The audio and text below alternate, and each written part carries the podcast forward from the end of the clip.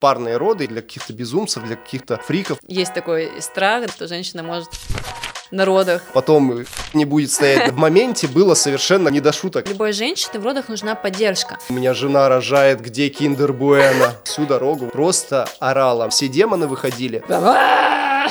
Я очень много плакал от бессилия. Роды — это женское дело, я пойду отмечу с пацанами в баре. Бабка и в поле рожала. У меня там просто будет бездонная дыра, можно будет так вот Леша кричать «Ау!». Через что прошла как бы мать, просто вы засранец такой появился на свет, а потом такой «пойду-ка я маму проработаю».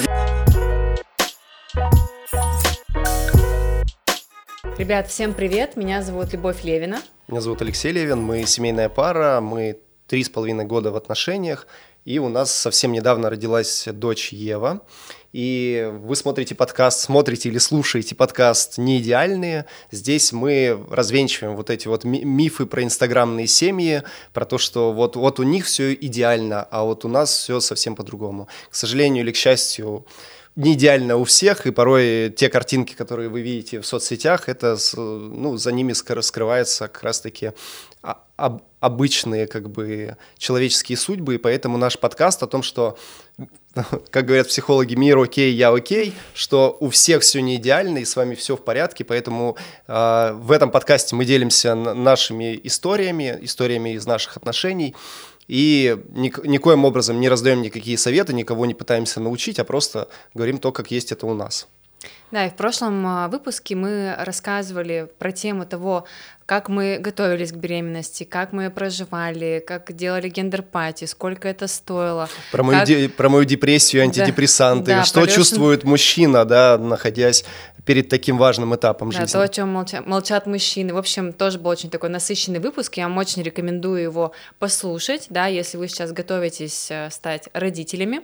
Ну а в этом выпуске мы, как логично, продолжим, да, уже непосредственно тему подготовки к родам, сами роды. У нас были партнерские роды. Лёша рожал вместе со мной. А, ну и, соответственно, там такие нюансы, как а, роддом, как мы выбирали, про то, как мы хотели рожать в Аргентине, но не получилось. Это тоже мы затронули в прошлом выпуске. Немножко сегодня про это, наверное, поговорим, а, как некое такое послесловие.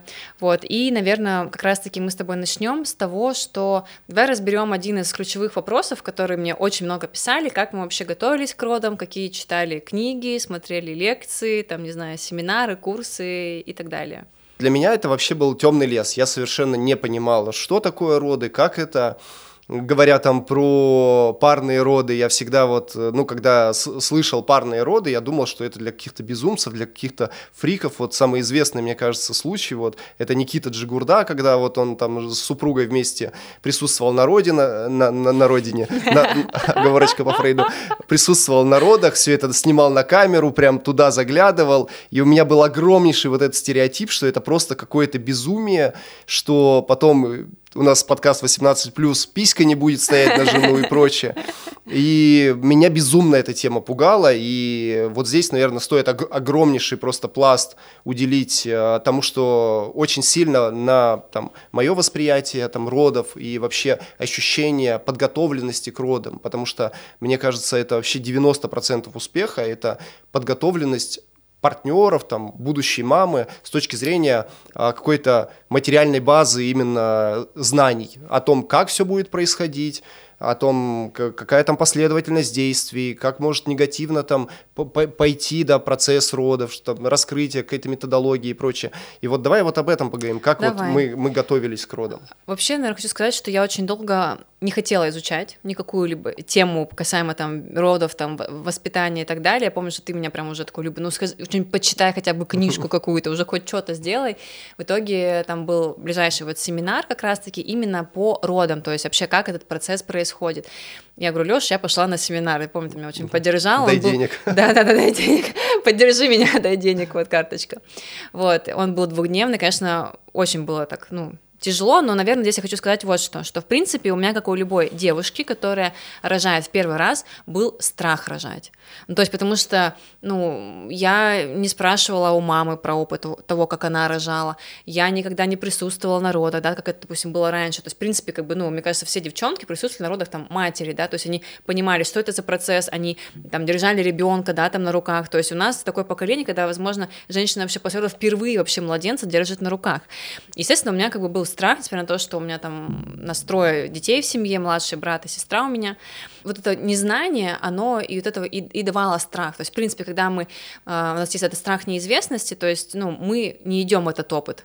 Также и в жизни. Всячески только... его саботируем. Да, то есть, вот ты почему оттягивала? Потому что тебя это пугало, ну, да, и ты да. даже боялась к этому прикоснуться и максимально от этого И вот только если в жизни, да, то есть ты можешь бояться и не делать, и как бы ничего не будет, то как бы ты можешь, беременность ты можешь тоже бояться, ничего не делать, но как бы часики-то тикают, и ты в итоге-то все равно рано или поздно родишь. И в итоге я пошла готовиться на этот семинар, и это вообще было просто крышесносно, потому что я просто поняла вообще весь процесс от и до, как он происходит, как ты сказала, да, все вот эти нюансы. Если идет, не знаю, там, вот такая история, там, не знаю, там, у женщины там не идет раскрытие, что как бы нужно делать, а что не нужно делать. Если там, допустим, не знаю, там, отошли воды, да, то есть там, какие следующие действия, то есть прям четкие были инструкции. Чтобы вы понимали, до как бы этого семинара Люба даже не знала, что там, какие там воды, не воды, и вот все эти термины, которыми она сегодня будет оперировать, это как раз-таки вот э, та база, которую дали на семинаре. Да, то есть я, по сути, послушала этот один семинар, он был там два дня, по-моему, суммарно 10 часов, если не ошибаюсь, и вот после него у меня появилась прям такая тотальная внутренняя уверенность, внутренняя опора, а, что типа все, как бы все ок, мне не страшно, я понимаю, что и как меня ждет. Конечно, на уровне ощущений тут подготовиться невозможно, да, то есть, наверное, если бы были бы какие-нибудь симуляторы по проживанию схваток, то, мне кажется, бы ни одна бы женщина не решилась бы идти э, делать детей и рожать, потому что действительно как бы к этому, ну, это, э, не знаю, нет так, не с чем даже сравнить эти ощущения, что просто вот, ну, реально бы, тогда бы женщины не рожали бы просто, и поэтому существует эта амнезия, да, вот это по боли, что ты потом рожаешь, думаешь, да, в целом-то вообще все прекрасно было, я даже не помню, что вообще какая боль была, как ее описать, это невозможно было. И получается, после этого я еще прошла два семинара по партнерским родам, это было с Лешей, мы сейчас тоже про это поговорим подробнее, и семинар после родового восстановления. То есть вот три ключевых семинара и больше ничего. То есть мне уже не надо было читать каких-то книг, какие-то смотреть еще курсы, потому что настолько было много информации, что уже, ну, все, оно как бы закрывало все вопросы.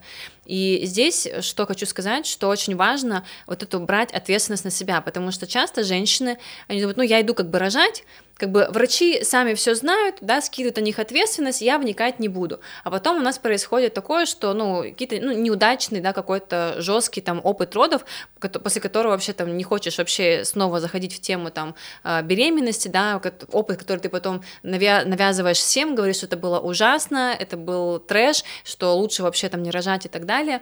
Вот, но я считаю, что роды — это и ответственность женщины в том числе, то есть в этом разобраться, то есть что это за процесс, что тебя ждет, чтобы чтобы тоже немножечко как бы, ну, этим управлять, да, в моменте задавать нужные вопросы, чтобы с тобой не сделали лишнего, да, чтобы не навредить, потому что по итогу всегда роды заканчиваются тем, что ну, мы же тебя там спасли, мы там сделали там все возможное, а потом, когда женщина узнает, как оно могло быть, она понимает, ну, с чувством вины живет, что она могла это предотвратить, но она просто этого не знала. Угу. Ну и давай, наверное, поговорим сейчас вот про второй семинар, который был посвящен партнерским родам.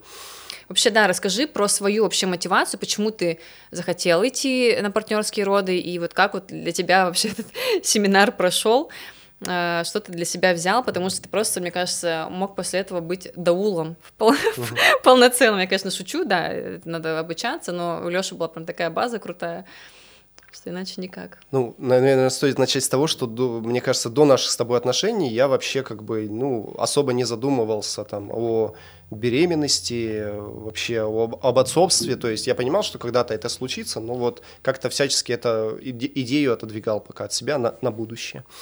И тем более, говоря про парные роды, про партнерские роды, я как-то вот уже поделился, что всегда считал, что это для каких-то от, отбитых ребят, и что вот есть огромный риск потом, что не будет там влечения к жене, потому что ты ее вот увидел, там, там промежность ее увидел, как из нее голова, как говорят, вылазит и прочее.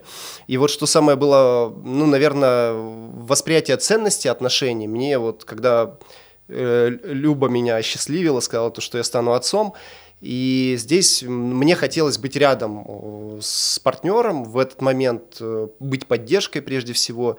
И вот как раз-таки на семинаре помогли, как бы вот, во-первых, э, снять вот эти все страхи, да, то, что это все там какое-то безумие вакханалия, и потом есть последствия для семейной жизни, объяснили, что вот именно туда, вот между ног, можно абсолютно не заглядывать. И а можно... А что, куда нужно смотреть? Расскажи. Надо смотреть в глаза. Если глаза закрыты. Важно понимать, что там ну, достаточно места. Там, вот я все время был там на, на своем стульчике, уже на, на финишной прямой. Я сидел как бы... У изголовья. У изголовья, да. Я смотрел на тебя, тебе там в глаза, тебя держал за руку, и я не видел, что там происходит за спиной, там, тем более, как бы не, небольшую там ширмочка условно, да, и вот там врачи уже делают свои дела, принимают как бы э, малыша. И я вот при, при всем соблазне, да, мне, конечно же, было любопытно, что там происходит, но я вот э, максимально себя как бы держал под контролем, что просто туда не посмотреть, потому что я понимал, что как бы стоит на кону. И поэтому я всячески как бы, э, ну, могу рекомендовать этот опыт, потому что ну, мы сегодня тоже об этом очень много поговорим, именно о самом процессе. Но вот что для, для меня, конечно, было ключевым как бы осознанием на этапе подготовки, то, что это ну, безопасно для вашей дальнейшей интимной жизни, что туда смотреть не надо, и что э, наличие партнера на родах – это огромная поддержка для будущей мамы, потому что это ну, не передать словами. Какую бы вы там даулу не взяли, но это лично мое восприятие, опять же, когда рядом партнер, ну это, это ты должна, наверное, говорить, а то получается, что я сам себя хвалю. А, ну, мне кажется, это определенная как бы магия момента и неповторимость и единение судеб, да, когда мужчина присутствует в такой важный судьбоносный момент. Угу, потому что, знаешь, получается так, что когда мужчина и женщина ребенка делают, да, то есть оба вовлечены в процесс, а потом, когда рожать, ну, типа, это роды, это женское дело, я пойду отмечу с пацанами в баре, ты там звони, пиши, как освободишься, да, там, я приеду. Ну, то есть, мне кажется, это, ну, и опять же, у всех разные, как бы, восприятия, да, но, например, для нас, мне кажется, то, что ты был рядом со мной, это нас еще, как бы, сильнее сблизило, и плюс, э, не знаю, может быть, об этом в конце мы поговорим. Ну, то есть явно что-то новое ты обо, обо мне узнал, да, то есть вообще, в принципе, о процессе, да, и как-то по-другому, наверное, начал ценить и свою жизнь, да, опыт твоей мамы, да, через что она прошла. Ну, то есть это вообще отдельная, на самом деле, история. И мне знаешь, что хочется тебе задать вопрос какой, мне кажется, подписчикам тоже это интересно. А что все таки должен делать мужчина, да, потому что многие не понимают, типа, а нахрена он там нужен? То есть если как бы женщина там проживает эти схватки, да, там ей там больно там постоянно, да, то есть мужик там зачем вообще, что он делает столько часов? Ну, прежде всего, мужчина – это поддержка, и как вот мы называем это трезвая, холодная голова, потому что ну, нужно понимать то, что в родах что-то может пойти не по плану, а как бы там вариаций для этого масса. И там, в том числе, там есть всякие страшные истории, когда там врачи для того, чтобы стимулировать роды, прокалывают пузырь, чтобы воды отошли там и прочее. Колитокситоцин. Обезболивающие и угу. прочие вот эти все истории. И здесь мужчина, он, получается, выступает как такой как бы ну, адвокат женщины, да, то есть человек, который представляет ее интересы.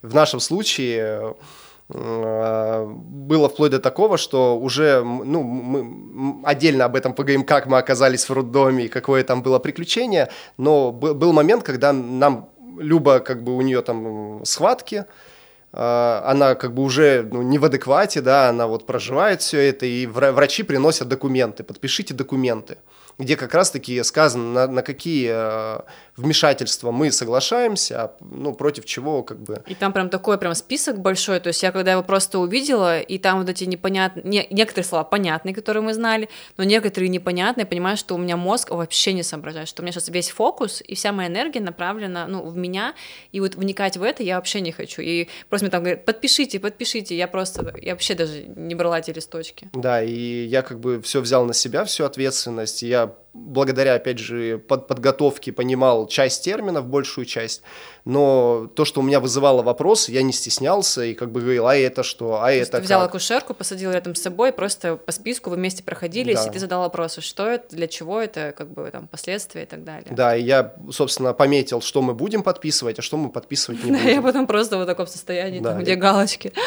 Мы уже шутили то, что это наилучший момент, чтобы подписать брачный контракт. Поэтому, ребят, не благодарите, если вы еще не, нет у вас брачного контракта со своей любимой, обязательно его заранее готовьте на ваших условиях и, и в родах, и, да? да, и на, на совместные, на партнерские роды его с собой берите, и в этой кипе документов, в этом кипише сможете подсунуть и подписать. Это просто больная тема для Лёши, потому что он мне очень долго продавал эту идею брачного договора, и я прям вообще категорически прям сопротивлялась, но мы в процессе. Мы тоже про это расскажем подробнее, почему я была против, в чем мотивация Лёши, и как в итоге этот момент, этот процесс весь завершился. И, ну, и поэтому, мне кажется, вот э, в первую очередь э, мужчина нужен для поддержки, да, чтобы эмоциональная поддержка, э, массажики, да, то есть там есть несколько видов массажа, мы на самом деле даже дома тренировались после этих курсов, тренировались, как бы прям репетировали эти массажи, а, но так сложилось. Я могу уже об этом говорить? Я думаю, что мы потом, потом там, знаешь, про некоторое скажем. такое твое разочарование, наверное. Всё, разочарование да. от родов и, и травму, которую психологическую я получил. У нас получается так, что у нас в предыдущем выпуске там, травмированный Леша, в этом выпуске. Нет, ребят, Ты откладываешь, инвестируешь в психолога. Конечно, конечно. Все прекрасно.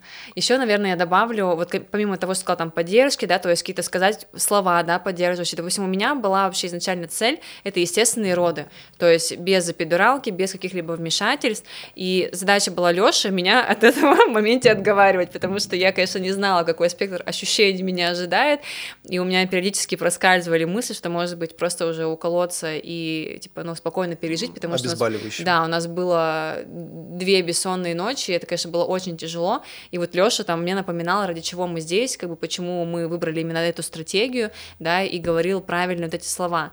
Еще, мне кажется, здесь э, для чего нужен мужчина, это элементарно какие-то закрыть базовые потребности женщины. То есть, допустим, принести водички.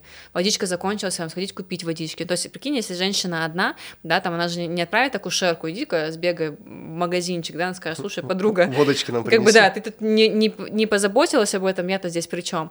Да, то есть Леша мне там носил водичку, делал мне чаечки, а, кормил меня, потому что когда идет этот процесс проживания схваток, ты вообще просто забываешь обо всем. То есть тебе ничего не хочется, тебе ничего не надо, а время-то идет, силы тратятся, а впереди как бы самый такой важный момент, да, потуги, где уже нужно именно а, ребенка из себя выжимать, так скажем. И вот Лёша прям насильно меня садил, кормил. То есть у нас там было питание, нам там как раз мы когда приехали, был завтрак, он меня покормил, потом обед я, конечно, сопротивлялась, но он меня уломал на чаечек и на Kinder Country.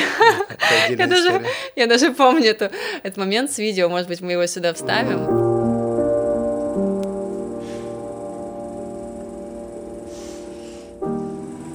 Да, готов к тому, что через пару часов твой Kinder Country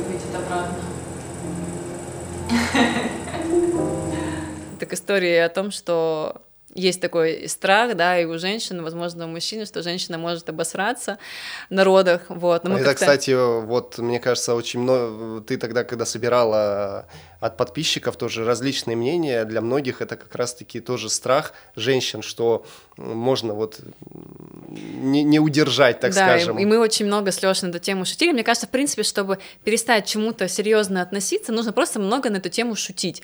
И, собственно говоря, мы так и делали, как бы, ну, постоянно там, я не, ну, не, я не буду рассказывать все подробности, да, но как-то это все у нас так весело, забавно, и что если бы действительно такое произошло бы, ну, я не думаю, что я сказала такое, фу, как бы, типа, моя принцесса обосралась, как бы все, я пойду куда-нибудь.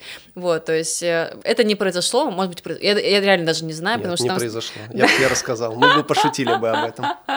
Но, видите, даже не произошло. Хотя многие говорят, что нельзя есть перед родами и прочее, как раз-таки из-за вот этого всей истории, но я там и манку заточила, и шоколадку, там, и все, мне кажется, вместе. Поэтому вообще полный желудок не гарант того, что может произойти такой факап. Да, поэтому не стесняйтесь. Что естественно, то не безобразно. И заканчивая, наверное, про тему, для чего нужен мужчина на родах, ну, безусловно, это и по, ну, в первую очередь это действительно поддержка. Казалось бы, вот э, изначально у тебя был посыл, что ты хотела уже, опять же, после обучения понимала, что ты хочешь и Даулу, и э, мужа видеть на родах. Кстати, но... да, это просто к тому, почему я отказалась в итоге от Даула, да? Ты да, хочешь подвести? Да.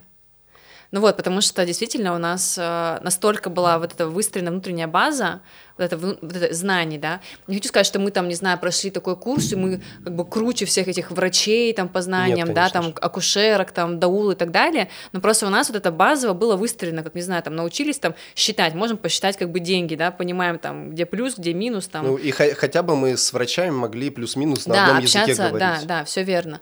И получается, у меня было, то есть мы вроде выбрали, выбрали УГМК, чтобы э, рожать, ну, было два человека, да, муж и даула, а по итогу так оказалось, что, по сути, у меня есть базис, у Лёши есть базис, мы можем общаться с врачами, плюс было доверие к этим врачам именно в этом роддоме, и мы поняли, что как бы а зачем еще как бы тащить человека, если мы уже как бы друг для друга как бы и опора, и поддержка, и мы сможем э, этот опыт вполне себе прожить. И знаешь... Ну, мы, мы опять же, ни, никоим образом не обесцениваем Конечно. роль Даул, что это исключительно наша как бы история, наше восприятие. Это же, видишь, история не про то, что, типа, всем теперь женщинам нужно идти рожать с мужчинами. Или тянуть своих мужей, Да, если мужчин. они там не хотят, да, то есть вообще как бы ни в коем случае мы как бы за это не агитируем. Здесь больше история про то, что любой женщине в родах нужна поддержка.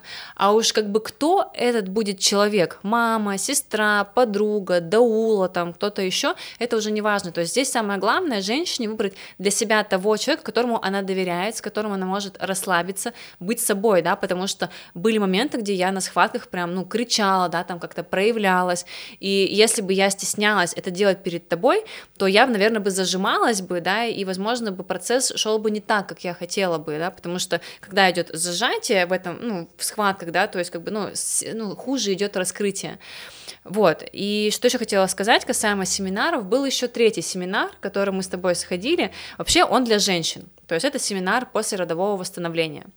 Тоже, кстати, от этого же эксперт, то есть мы не стали далеко как бы ходить, выбрали одного человека, вот, и на этот семинар Лёша пошел вместе со мной, вот, хотя там он чисто для девчонок. И помню, как э, другие э, девушки, кто пришел, так на тебя смотрели, типа, почему вообще пришел мужик. Но на самом деле это оказалось очень важно. Мне кажется, в принципе, этот семинар нужно делать еще и для мужчин тоже, чтобы они понимали, а что происходит с женщиной вообще после родов, да, то есть на физическом плане, на эмоциональном плане. А, потому что, мне кажется, из-за этого часто вот именно в первый год, а я знаю, что есть статистика, там, что 7 из 10 браков первый год расходятся, потому что просто мужчина, да, оказывается не готов к тому, вообще к тем переменам, которые происходят в жизни, да, то есть с женщиной, потому что даже вот на текущем нашем опыте, да, то есть ты видел, что со мной происходило, да, какая какая-то Вася, там просто рыдала каждый день, uh, у меня там болели соски, до сих пор болят, у меня там, не знаю, болела промежность, у меня там вот просто я была какой-то развалюхой, плюс и просто на мне ребенок 24 на 7, я не принадлежу сама себе, моя, моя жизнь, так скажем, кончена, да, то есть нет той свободы, и если бы ты, допустим, не понимал, что со мной происходит, и сказала, она вообще как бы бы чеканулась, я пошел типа занимать... на работу. На работу, да. Я пошел на работу, ты, подруга, давай там в себя приходи, как бы позвонишь, когда там пройдет все. И поскольку Леша понимала заранее, что будет происходить, это очень, мне кажется, нас, нас спасло, и ему понимать меня, да, то есть, что, возможно, сейчас лучше забрать малышку, да, дать мне возможность там побыть наедине, отдохнуть, плюс там ты для себя выбрал стратегию работать из дома, но мне кажется, когда мы, знаешь, этот период восстановления пройдем до конца, да, мы, наверное, тоже про это подробно запишем, про наш опыт именно восстановления после родов, да, как если это, жизнь после родов. Да, как это происходило у меня, как это внутренне происходило у тебя, вот. Но возвращаясь к теме все-таки подготовки, это было три семинара, сам процесс родов, это партнерские роды и непосредственно уже семинар то, что ждет после родов. Поэтому рекомендую, друзья, кому будет интересно узнать подробнее, то в нашем телеграм-канале, ссылка в описании, можете об этом тоже подробнее почитать. Вообще, как мы выбирали роддом? Леша, расскажи, как э, это происходило. Да, небольшая предыстория, что мы изначально там, жили на Бали и э, зачали малышку на Бали. И, собственно, был план лететь в Аргентину и рожать там, чтобы был вот этот международный паспорт, 170 э, стран, безвизовый въезд и все такое. Но мы приняли решение вернуться на родину, потому что Люба очень сильно хотела на ручки, хотела э, как можно дольше продлить вот это состояние, кон- контекст, когда она дочь, и там, побыть рядом с родителями до того, как она сама станет родителем. Я ее, конечно же, поддержал. И когда мы вернулись на родину, здесь и в меру финансового вопроса, то, что достаточно дорого выходило рожать в Аргентине, там порядка полутора миллионов. И плюс э, вопрос был в том, что если вдруг что-то пойдет не по плану, будет крайне тяжело очень быстро ориентироваться и принимать решения с языковым барьером. И ну, мы, мы очень много собирали различных мнений, и в итоге остановились на том, что мы будем рожать на родине, в России. Мы сами из Челябинска. И как раз-таки мы перебрали кучу роддомов, кучу отзывов прочитали. Вот я здесь хочу рассказать, как вообще происходил выбор роддома, да, поскольку мы решили, что рожаем в России, да, возможно, в Челябинске, возможно, нет. От этого мы и отталкивались. А я, в общем, готовясь к родам, начала ходить на семинары, и там а, самые главные вопросы будущих мамочек, э, в каком роддоме рожать, какую брать акушерку, какого врача, а я сижу вообще не втыкаю, думаю, я даже про это не думала, то есть не спрашивают, типа, а вот в тройке норм, а в двойке норм, я думаю, я вообще в этих цифрах никак не ориентируюсь. И когда дошла до меня очередь, когда мы знакомились, я говорю, что мне важно рожать с мужем, и с Даулой, то есть я, мне нужно было два человека народа. И оказалось, что у нас в Челябинске такой вариант невозможен. Ты можешь взять только одного человека, то есть либо Даулу, либо мужа. Вот. И единственные два варианта, где это можно было в ближайшем месте сделать, да, взять двух людей, это либо рожать в Мясе, либо рожать в Екатеринбурге, вот, в роддоме УГМК.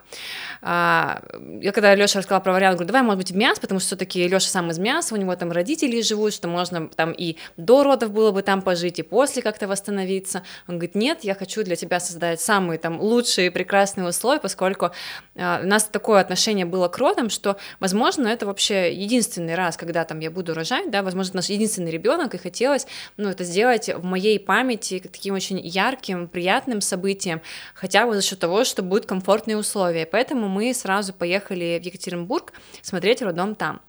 А, роды там а, выходили в 200 тысяч, здесь я считаю, мы брали средний пакет за 185, плюс я еще прибавила проживание мужа а, со мной в палате. На протяжении трех дней. Да, на протяжении трех дней, потому что многие, когда у меня был рилс с обзором роддома, я тоже его прикреплю в наш телеграм-канал. Да, у нас есть телеграм-канал, где мы скидываем какие-то дополнительные материалы, на которые ссылаемся в подкасте, потому что здесь это будет все сложно показывать, иначе у нас на просто будет огромный такой фильм. Вот, я выложу, да, рилс э, с обзором роддома, который, кстати, залетел мне на 5 миллионов. Вот 5, это... 5 миллионов просмотров, да, не рублей. Да. Я шучу, что если бы мы знали, что так, так завирусится он, то мы бы наверняка продали бы рекламу у ГМК. Да, да, мне кажется, я, я надеюсь, что у ГМК не поднимет сейчас цены народы, потому что просто сделали такую бешеную рекламу, и многие прям реально в шоке, что те условия, в которых я рожала и восстанавливалась после, стоят 200 тысяч рублей, и многие думают, что нет, это цена одного дня, типа, не может быть, что там, типа, несколько, и прям очень много вопросов, что, типа, а сколько это дней, типа. Мне кажется, сейчас москвичи просто у ГМК оборвут телефон, скажут, мы хотим рожать, к черту Майами,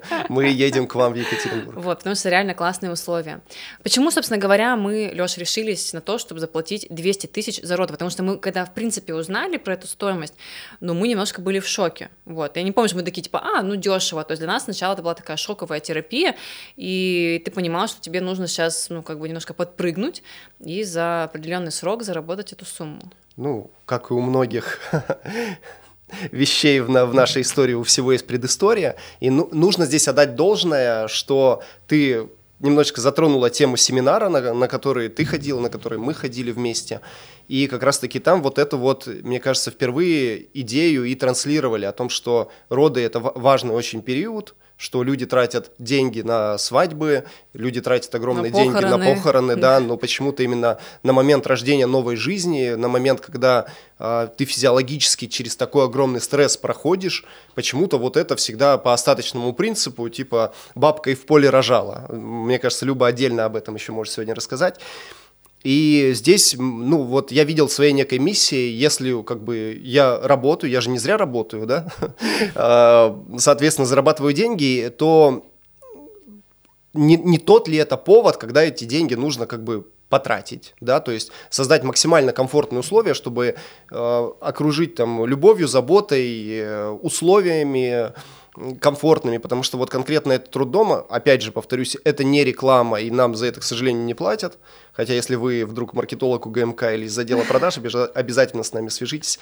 А, и мы увидели, что там, по сути, это как, э, ну, я в шутку называл, как пятизвездочный отель. Да, когда ты в отеле, но ты при этом еще и рожаешь. Тебя кормят, поят, у тебя кровать с электроприводом, с э, этим а, пультом, пультом управления, когда ты можешь, не вставая с кровати, управлять всей палатой, когда у тебя родильная комната, там правила трех Т, да, да, да. И, ну, короче, и поэтому для меня это было важно и ценно, потому что я не могу на себя взять часть э, того дискомфорта и той боли, которую проживает мой любимый человек, поэтому я хотел вот как минимум, чтобы вот здесь у нее не болела голова и не, она не переживала, как там она там может в коридоре лежать до, до там раскрытия там 3-5 сантиметров и прочее, и поэтому вот мне очень хотелось ей максимально создать комфортные условия. Ты, кстати, классную затронул вот эту историю, да, что типа наши бабки в поле, да, рожали. Но почему-то никто не говорит о том, что не все бабки-то возвращались с этого поля, что транслируют как бы истории тех, кто вернулся, да, ну у кого как бы положительно все сложилось. Все-таки как бы мы люди, мы рождаемся не роботами, у нас у всех, ну как бы разные исходные настройки, да, то есть у нас разный, там, не знаю, образ жизни, разное здоровье, разная физиология, и не может быть, даже несмотря на то, что, в принципе, организм женщины заточен под роды, не может всегда проходить все как бы идеально и правильно, так как все это себе представляют.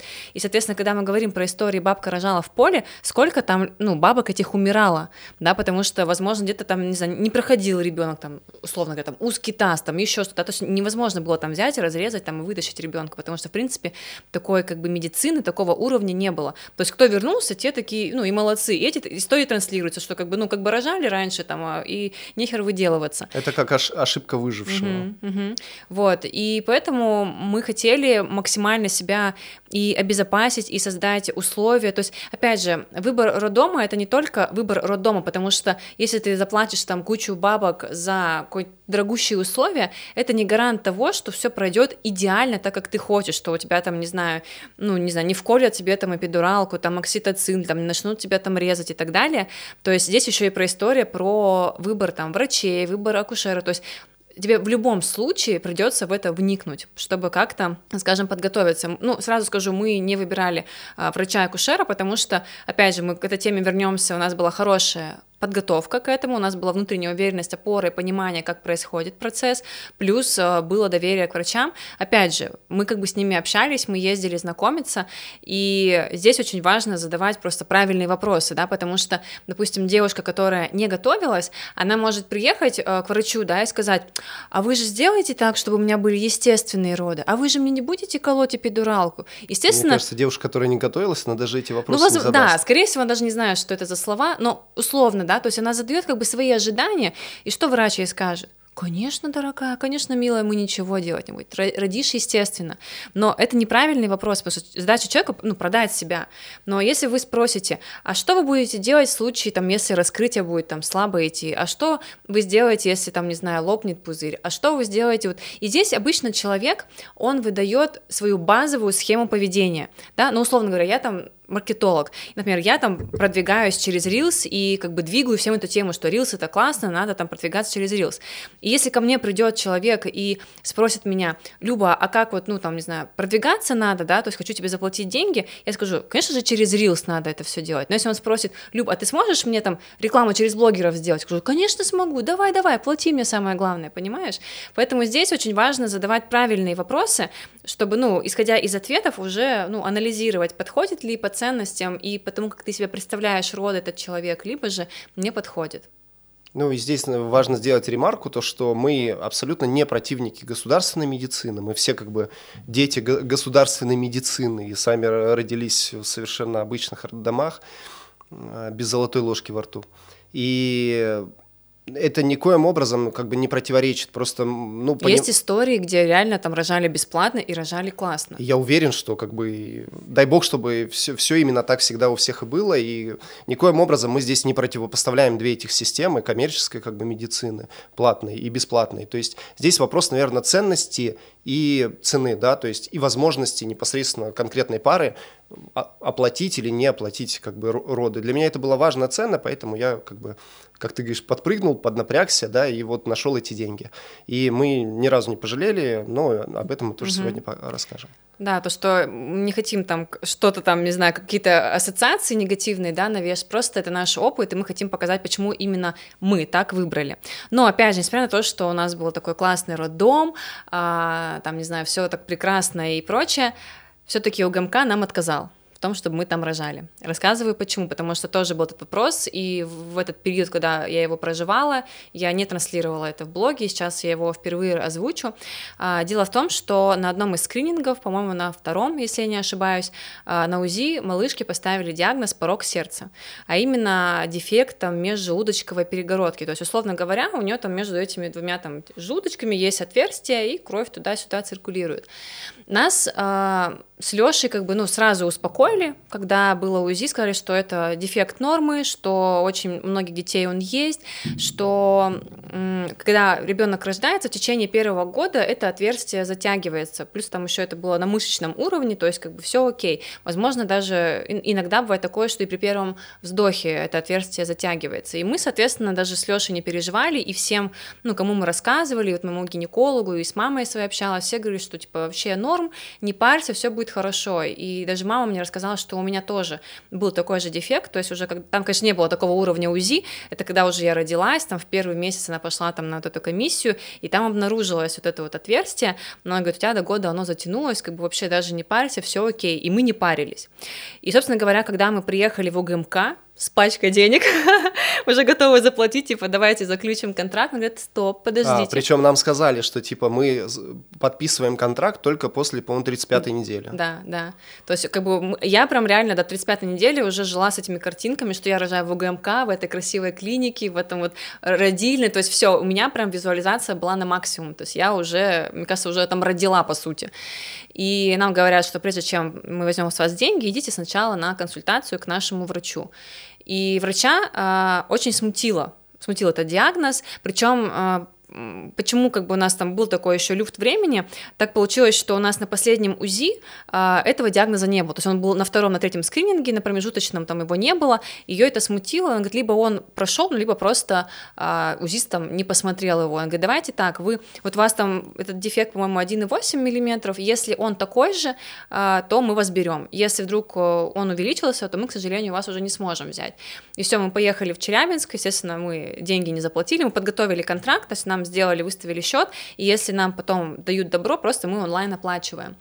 И мы приезжаем в Челябинск, я делаю УЗИ, и оказывается, что вот это отверстие стало побольше, 2,2 мм, мы отправляем результаты а, врачу вот этому, нам перезванивают, говорят, что, ну, как бы, котятки, мы вас не берем, потому что очень, как бы, рисково, потому что если в случае что-то пойдет не так, вас придется вести там какую-то другую больницу областную, а, что там у вас, поскольку вы из другого региона, у вас там другой полис, а, ОМС, и мы там что-то что тоже не сможем вас обслужить. Ну, короче, какая-то такая история, я не могу дословно перевести, потому что для меня это все как-то было непонятно, и я когда слушала, то есть у меня было первое, что, типа, а где рожать? Ну, то есть она мне рассказывает, почему она не может взять. У меня просто, а, а где тогда рожать? Типа, у меня просто вот моя картинка рухнула. То есть у меня уже 35 недель, я могу хоть завтра родить, по сути, да, то есть, ну, всякое бывает, а у меня нету плана никакого. И мы начинаем с Лешей искать альтернативы. Я еще помню, тогда улетал э, по-моему, в Питер, да, на выступление, и я вот осталась одна с этими мыслями, начала искать варианты в Челябинске, ты начала тоже там шерстить и в Москве варианты, и в Уфе, то есть какие-то такие хорошие роддома, я начала смотреть наши местные, и честно, когда я в Дубльгисе там посмотрела фотки там этих палат, какие там приносят подносы с едой, отзывы почитала, ну, просто я помню, написала тебе, Лёша, Походу, я рожаю дома. Нам нужна даула, акушерка, потому что я не смогу рожать в таких условиях. И касаемо условий, вот почему это все-таки важно, вот, и почему многие женщины вот как-то на это закрывают глаза, то есть в принципе, для женщины, чтобы комфортно родить, да, ей нужен гормон окситоцин. То есть, в принципе, этот процесс идет на этом гормоне. А, и для, для того, чтобы он был, важно, чтобы тебе было безопасно, тебе было комфортно, да, то есть поэтому существует правило 3Т, то есть темно, тепло, тихо, то есть мы не можем даже спокойно лечь спать, если колбасит музыка, если нас там постоянно там дергают, да, если нам слепит что-то в глаза, вот, и то же самое в родах, то есть надо, чтобы было темно, да, чтобы тебя никто не выдергал за этот процесс, чтобы было тепло, а не как там, не знаю, там в некоторых больницах там через щель там ветер задувает. И даже животные, да, то есть как они рожают, вот кошки, да, они берут, прячутся куда-то, непонятно, в уголки там всякие, место. да, в темное место, и там спокойно рожают, то есть ни одна там кошка там при свете дня вот так вот, ну, не будет лежать, а у нас в основном, ну, в роддомах часто такое бывает, да, когда идет такое нарушение, мне кажется, границ личных, когда просто врубают свет, типа там открывают шторы, вот все там, и постоянно тебя дергают. Вот, и я понимала, что в этих условиях, которые я увидела именно визуально, я не смогу так расслабиться, я не смогу довериться процессу, я буду бояться, я буду напрягаться, мне будет дискомфортно, и... а дома мне хорошо, то есть дома моя обстановка, да, мы можем просто сделать блокаут, да, в нашей спальне, и комфортно родить. И я поэтому начала даже думать про то, чтобы рожать дома. Страшно? Пипец. Я думаю, Лёш, может быть, мы арендуем хотя бы карету скорой помощи, чтобы просто она у нас стояла, ну, около подъезда на всякий случай, вот, но все равно как бы внутренне я как бы, ну, не знаю, не могла отпустить УГМК, вот честно, то есть я вот смотрю на это все, и мне прям хотелось плакать, потому что все, я уже мысленно родила там, почему я опять сижу и занимаюсь какой-то ерундой и ищу себе подходящий роддом. Чем в итоге все закончилось? А, мне посоветовали одного врача, мой гинеколог, и мы, она работает в тройке, мы в итоге съездили с ней, познакомились, она мне очень понравилась, экскурсии не было, то есть мы вживую не увидели ни палаты, ни родильную, поскольку там что-то они временно не проводили экскурсии из-за карантина, плюс там только все после ремонта было, и тоже вопрос, там, будем ли мы жить совместно или нет, э, под вопросом было, для меня это было важно, что после родов со мной был мой мужчина, потому что я понимала, что я там, наверное, мне будет тяжело там двигаться, тяжело ухаживать за малышкой, мне нужен помощник. Вот, и мы этого ничего как бы, ну, не увидели, плюс был карантин, и непонятно, он к этому времени пройдет, либо он будет до сих пор э, существовать, и в итоге я буду лежать одна, или же не одна, меня кому-нибудь там, не знаю, четвертой подселят, вот, в общем, нюансов было много, но, тем не менее, то есть мы понимали, что если мы ничего не находим, то мы рожаем вот в тройке с этим врачом, ну, окей, так оно, наверное, сложилось. Но у меня давно, а, точнее, с момента вот отказа, а, висела мысль написать главврачу. Вот я не знаю почему, потому что я помню, мы когда сидели, вот общались, да, там обсуждали э, перевод средств, вот он зашел, кто с нами так ну, пообщался, мы так как-то приятно провели время, и я думала, если ему написать, может быть, он нас вспомнит, либо что-то еще. И в итоге я написала ему, и не с целью, типа, возьмите нас, пожалуйста, там, или я там про вас там расскажу, да, там еще что-то.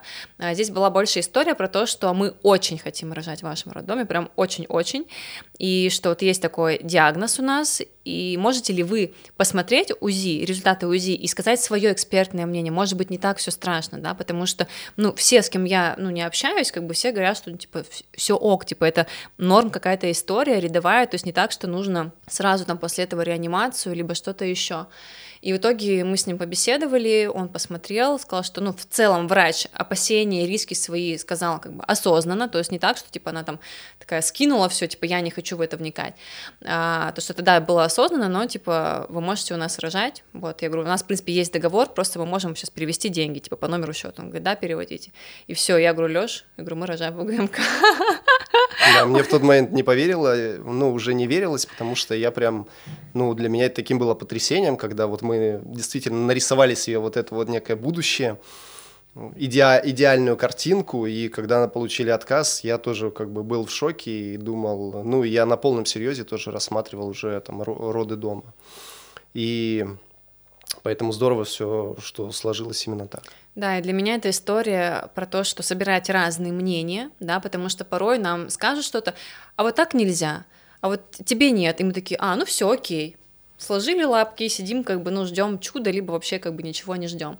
И вот здесь у меня было такое, что, ну, у меня была мечта, у меня была цель, я должна ее добиться, да, то есть даже если это не УГМК, то это другого, ну, такого же уровня роддом, где мне будет так же хорошо и так же комфортно, вот, и также, наверное, эта история про брать ответственность за свою жизнь, да, то есть э, не так, что кто-то там за меня там решит, то есть делать максимум из того, что возможно. Мне, в принципе, и в работе это помогает, я, ну, у меня есть свои обучения, свои курсы, я называю это запуски, да, и когда, например, я понимаю, что я недовольна финансовым результатом запуска, я всегда задаю себе вопрос, Люба, а ты все возможное сделала для того, того, чтобы получить то, что ты хочешь. И порой бывает, я говорю, действительно, да, исходя из э, текущего состояния, там, ресурсов, там, и так далее, я сделала все. Иногда бывает такое, что, ну, как бы не все. Вот, вот это ты не сделала, с этим ты, там, ну, поленилась это делать, это, там, ты боишься делать, так что, ну, и это, на самом деле, позволяет отрезвляться, смотреть, как бы, честно на себя и предпринимать какие-либо действия. Ну и, соответственно, давай расскажем про историю, как вообще происходили роды и то, как у нас все пошло не по плану, несмотря на то, что мы столько с тобой готовились, столько себе это представляли. Вообще у нас был изначально настрой такой очень позитивный, радостный, то есть нас на семинаре, да, вдохновили на то, что относиться к родам как празднику, да, то есть даже вот, например, вот у нас день рождения, мы же не будем с кислыми щами ходить, брать какую-нибудь столовку в аренду, чтобы посидеть там похавать, да, и, и типа вот и как бы весь как бы праздник да, и прошел, да. что там не знаю купить какие-нибудь наряды красивые, да, в которых будет ну, тебе комфортно, которые будут тебе нравиться, а, там, не знаю, подготовить какие-то любимые напитки, там, не знаю, может быть, там шарики, может быть, там, не знаю, там, картины рисовать. Я, конечно, не представляю, как это все делается, да, но, опять же, есть такие случаи, где, там, не знаю, женщины что-нибудь там лепят, там что-то рисуют, но это, видимо, на ранних таких стадиях, но, тем не менее, то есть это все равно, даже вот когда ты себе представляешь, что вот я там буду, например, рисовать, а, это все равно тебя как бы настраивает на положительный лад. И я помню, я записывала рилс про сумку в роддом. У нас, кстати, в роддом такое, что туда вообще ничего не надо было брать, потому что все, что нужно для женщины, для малыша в первые дни жизни, они полностью предоставляют. То есть просто нужно приехать с собой, чтобы у тебя были тапочки, мне кажется, и чулки на роды. Ну вот, наверное, только чулки и тапочки там выдают. То есть обез... просто главное чулки с собой привезите. Да, чулки, да, взять А что за чулки? А, компрессионные, да, да, да. Потому что в них надо рожать. Ну да, потому что там же все оттекает, если вдруг там будет оперировать, чтобы, ну вот это все там, не знаю, я не очень сильна вот в этой всей истории, там, да, это врачи лучше расскажут.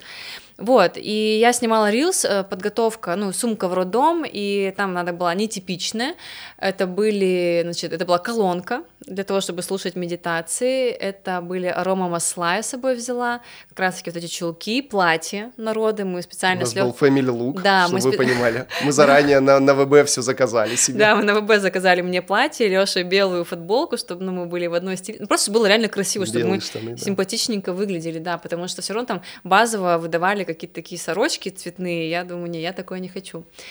Что же еще ты триггернула? А, свечи, свечи. Мы взяли электри электрические свечи, вот, чтобы, опять же, создать уют, потому, поскольку там а, как бы приглушенный такой свет, только небольшая подсветочка, мы купили электрические свечи, потому что настоящие свечи нельзя, это небезопасно, вот, их как бы там расставить, чтобы было уютненько, и набор для глинтвейна, потому что Лёша просто бог а, вкусных глинтвейнов. Безалкогольных. Да, да, причем остреньких, а остренькое как раз вот это провоцирует, стимулирует, стимулирует роды, схватки, То есть у меня была такая очень необычная сумка, тоже этот рилс на самом деле залетел, и я охерела от того, сколько хейта на меня вообще посыпалось, то, насколько я вообще долбанутая, припизнутая, сумасшедшая женщина, что я, наверное, явно что-то перепутала и, наверное, не ту сумку собрала.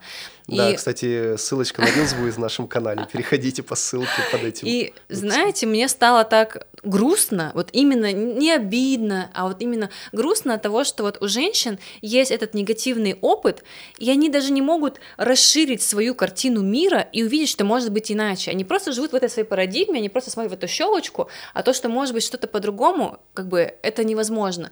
И это же история не только про роды, это в принципе история про жизнь, когда ты вот упираешься в одно, типа, я так не смогу, например, там, не знаю, онлайн там это не для меня, я никогда не заработаю миллион, ну, как бы ты закрываешься от этих возможностей и даже не знаешь, что может быть вообще, да, и как оно может быть. И тебе проще вот долбить, что у меня не получилось, и у тебя не получится, и навешивать свои страхи на других. Да, друзья, записывайтесь на курс исполнения желаний с любовью. Рынок освободился сейчас, ниша не занята как это, король умер, да здравствует король, поэтому Любовь Левина, курс... Э, Любочка семинар, Левиновская. Да, это будет мой псевдоним. По, по исполнению желаний готовьте писать желания, запускать шарики в небо. Ну, в общем, да, мне стало очень грустно от того, что просто женщины навязывают свой негативный опыт всем, и даже мне, то есть они там писали, что, ну, типа, ты охереешь на схватках, типа, ты вообще, походу, не понимаешь, что тебя ждет. И я просто реально поняла, почему вообще девчонки боятся не просто там рожать, но и беременеть, потому что когда тебя просто закидывают такими историями, что это просто трэш и ад, и что тебе там захочется только там, не знаю, свечи себе в жопу вставить, да, не электрических, которые, про которые я рассказывала, а других, ну, как бы у меня бы тоже бы отпало бы желание идти в такой опыт, вот, э, но, тем не менее, все равно, как бы я, опять же, понимала, что это провокационный рил, что он вызовет такую реакцию, и я просто с него, как истинный маркетолог, поняла, как бы, все боли женщин, которые проходили через подобный опыт, вот, но, опять же, то есть, э, настрой, да, важен, но при этом мы с Лешей, несмотря на то, что мы, как бы, себя готовили позитивно, да, визуализировали, рассматривали, там, идеальные сценарии, мы все-таки идеальный. И не, и не идеальный, потому что мы все-таки не боги, да, мы не можем полностью контролировать этот процесс, да, потому что, ну, здесь ребенок вот как захочет, так он и выйдет, и каким образом тоже решает он. Порой девчонки, да, даже, допустим, настраиваясь на естественные роды, происходит, допустим, кесарево сечение по разным каким-то обстоятельствам, и потом им говорят, да ты там не рожала, либо там они думают, блин, типа вот я хотела, естественно, но не получилось, да, какое-то чувство вины. На самом деле э, женщины забывают, что ребенок тоже личность, у него тоже есть свой опыт души, и он тоже сам выбирает, как ему нужно выйти, опять же, чтобы какой-то, ну, прожить опыт, да, и потом дальше с ним работать. И поэтому здесь тоже не нужно как бы себя этим грузить. Мы понимали, что да, у нас есть идеальный сценарий, но если все пойдет так, что меня там, ну, будет кисарить, либо мне там, не знаю, поставят эпидуралку, ну, типа, окей, значит, ну, такой должен был быть у меня опыт. И и у нас даже был с тобой разговор а, да, перед я тем, его как мы инициировал, да, этот разговор. Я какое-то время, порядка, наверное, двух недель это проживал внутри себя, крутил, не знал долго, стоит разговаривать об этом нет, потому что все мы знаем, что вот это программирование реальности, что вот ты посылаешь сигнал во Вселенную, ты как бы вот мысли материальные, но я в какой-то момент набрался мужества и просто как бы этот разговор инициировал. Я говорю, Люб, Э, я хочу с тобой поговорить, это непростой разговор, но я хочу, чтобы у нас ну, была какая-то договоренность, понимание того, что может быть такое, что мы из роддома вернемся вдвоем. Либо мы с тобой вдвоем вернемся без малышки, либо же я вернусь с Либо малышкой. вообще один вернешься. Да. И, соответственно, мы просто как бы об этом поговорили. Люба сказала то, что она абсолютно как бы тоже ну... Я тоже думала об этом на самом деле, то есть, потому что подготовки к родам, да, я не только смотрела истории розовых пони единорогов, да, а, опять же, чтобы там не разочароваться потом, да, я смотрела разные истории, где там женщина теряет ребенка, где он там, не знаю, быстро умирает после родов. Ну, то есть, как бы, я не скажу, что я прям этим сильно в это вовлекалась, да, но я просто понимала, как бы расширяла, опять же, свою картину мира, как оно может быть, чтобы это не было таким, как бы, ну, трэшем в моменте для Шоком. меня. Ну, да, да. Ну, безусловно, конечно, это, конечно, это же шок, шок да, трагедия. Да. Но просто здесь хотя бы вот на уровне вот того, что мы проговорили об этом, и что каждая из сторон понимает возможные варианты развития событий, меня вот как-то это отпустило. Я понимал, что прежде всего для партнеров, которые идут в роды, ну, мы, мы с тобой так для себя декларируем, что главная наша ценность – это наши отношения. То есть даже, ну, если бы что-то пошло не по плану, нам было важно сохранить друг друга, сохранить наши отношения, ну и там попробовать, может быть, еще раз. Мгм. То есть, и вот мне было очень важно об этом выговориться, проговорить с тобой, как-то тоже не, не, не крутить это в себе, и как показала практика, ты тоже об этом думала, и я очень благодарен нам за, ну, за некую мудрость, что мы, вот мы решились на этот разговор. Да, и, соответственно, сейчас перейдем к истории, к родам, к родам, да, как вообще все началось и как все пошло не по плану. А, поскольку мы должны были рожать в другом городе, то есть в Екатеринбурге, мы сами живем в Челябинске, стоял Это вопрос... д- 200 километров. Это, да, 200 километров, 3 часа езды. А, Стоял вопрос, когда вообще ехать, да, потому что, по сути, с, 30, ну, с 38 недели я могла родить в любой день, да, вплоть до 42 то есть это такой люфт 4 недели, то есть либо завтра, либо через 4 недели. И мне прям крайне не хотелось, а, ну, прям долго жить в Екатеринбурге, потому что все таки дома спокойнее, дома безопаснее, дома свои близкие, там, друзья, там, семья, ну, как абсолютно другая атмосфера, в другом городе все равно как бы некий такой как бы стресс есть. И мы решили такой как бы компромисс найти, что мы поедем в 39 недель. Мне все говорили, что, ну, до 40 точно будешь ходить, поэтому мы решили, что, ну, недельку там поживем, ну, даже если там выйдет 3, окей, как бы, но в 39 мы поедем. А, это был четверг, когда мы решили, что все, четверг мы едем, и до четверга мы заканчиваем все наши дела в Челябинске, которые есть, чтобы спокойно просто оставить этот город на неопределенный срок. Вот, но в среду вечером э, мы с Лешей ехали, не помню откуда, и мы разговариваем, понимаем, что мы ни хрена ничего не успели, и что нам нужен еще один день, что давай все-таки поедем в пятницу утром, и четверг вот еще завтрашний день возьмем, чтобы вот все завершить, вечером собрать вещички и уже в пятницу утром спокойно поехать, чтобы ну, вот это не было вот этой кипиша. И все. И в итоге четверг э, у меня отошла слизистая пробка.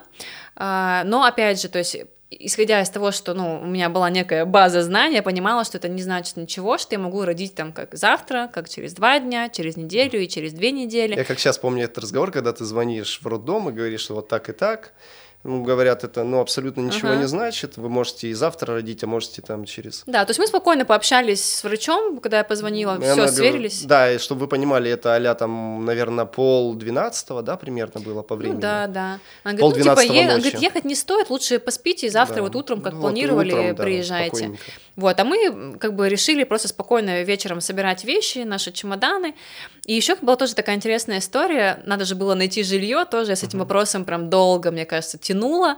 Как обычно, я вообще не люблю заниматься такими какими-то организаторскими штуками. Не помню, я нашла квартиру, а, мы там списались с девушкой, она говорит, все, жду оплату, и у меня раза три не проходила оплата, хотя у меня есть деньги на карте, но у меня просто вот этот Тинькофф, у меня прям тупило приложение, и просто деньги не списывались. И они списались там, по-моему, на четвертый раз, после того, как я уже перезагрузила свой телефон, и думаю, блин, ну, надеюсь, это ничего не значит, потому что мы там решили, по-моему, на, на дня 4 мы забронировали эту квартиру, вот, что потом, ну, с возможностью продления.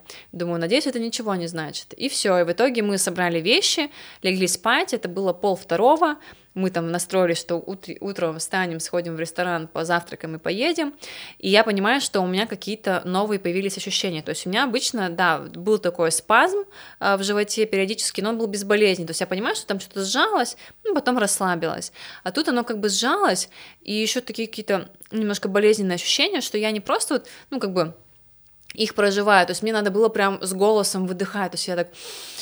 «Ух». Такая думаю, блин, что-то прям тяжеловато. Вот, и я еще говорю Лёше, говорю, Лёш, говорю, иди ляг лучше в другой комнате, потому что, мне кажется, я буду всю ночь вот так вот вздыхать, вот, и ты точно не уснешь. А у Лёши чуткий сон, и я понимала, что поскольку он водитель, он должен быть выспанный, надо, чтобы... Во- Вообще-то я продюсер. Черт спалила тебя. Мы живем за счет меня так-то, да. Вот. Вообще-то за счет меня. Леша просто еще и водитель до, род- до роддомов. ну вот, и получается, Леша начал уже перекладываться в другую комнату, а я лежу с этими ощущениями, понимаю, что, блин, что-то они мне не нравятся. Как-то я себя очень дискомфортно чувствую. И в итоге говорю, Леш, говорю, поехали сейчас. Конечно, как бы, ну, Леша мог сказать, что нет, давай утром, да, но как-то он ко мне прислушался, говорит, ну, я, типа, если ты уверена, что сейчас, давай сейчас. Я говорю, ну, окей, мы сейчас поедем, время там уже близилось к трем ночи. Я говорю, ну, мы все равно поедем в роддом, если я рожаю, отлично, мы как бы останемся там, будем рожать. Если нет, то найдем гостиницу, там переночуем, днем отоспимся, и все. Но как бы так будет спокойнее, потому что у меня реально, ну, что-то такое новое внутри было, и я начала, ну, не то, что переживать, но думаю, лучше подстраховаться. Кошачья интуиция. Да-да-да. А, я, вот... а я решил не спорить, но как-то у нас так заведено в отношениях, что мы... И все, два часа ночи мы собрались, Лёша пошел завтракать перед дорогой, и все, и только мы выходим за порог дома, точнее, я пытаюсь выйти, и просто из меня выходят воды. И причем это просто было ощущение, как будто вот взяли из меня просто ведро вот вылили, и я понимаю, что, походу, мы собрались не зря. И я звоню, опять же, тоже тому же врачу. Я говорю, так и так, вот только что недавно с вами разговаривала, да, говорю, отошли воду. Я говорю, мы же к вам едем. Он говорит, вот теперь, говорит, мы вас ждем. Я говорю, все прекрасно. Единственная была проблема — это выйти из дома, потому что я просто реально меняю одежду, и как бы снова вот это все течет там. Я, мне кажется, просто надела какие-то там штаны уже, чтобы просто выйти из дома, вот так вот полотенцем все это зажала. В машине мы постелили клееночку, которую вообще купили для Евы, но в итоге она пригодилась мне. постелили клеенку сзади, и все без трусов, э, с этим полотенцем, прикрывшись. В плаще. В плаще. Плащ потом вообще, по-моему, на полу оказался вместе с обувью вот так вот в перемешку. Это, конечно, было в моих эротических фантазиях, это есть произведения, там, дневники О и прочее. Но я никогда не думал, что вот э, в плаще, как это без трусов, я так жену свою буду вести в роддом.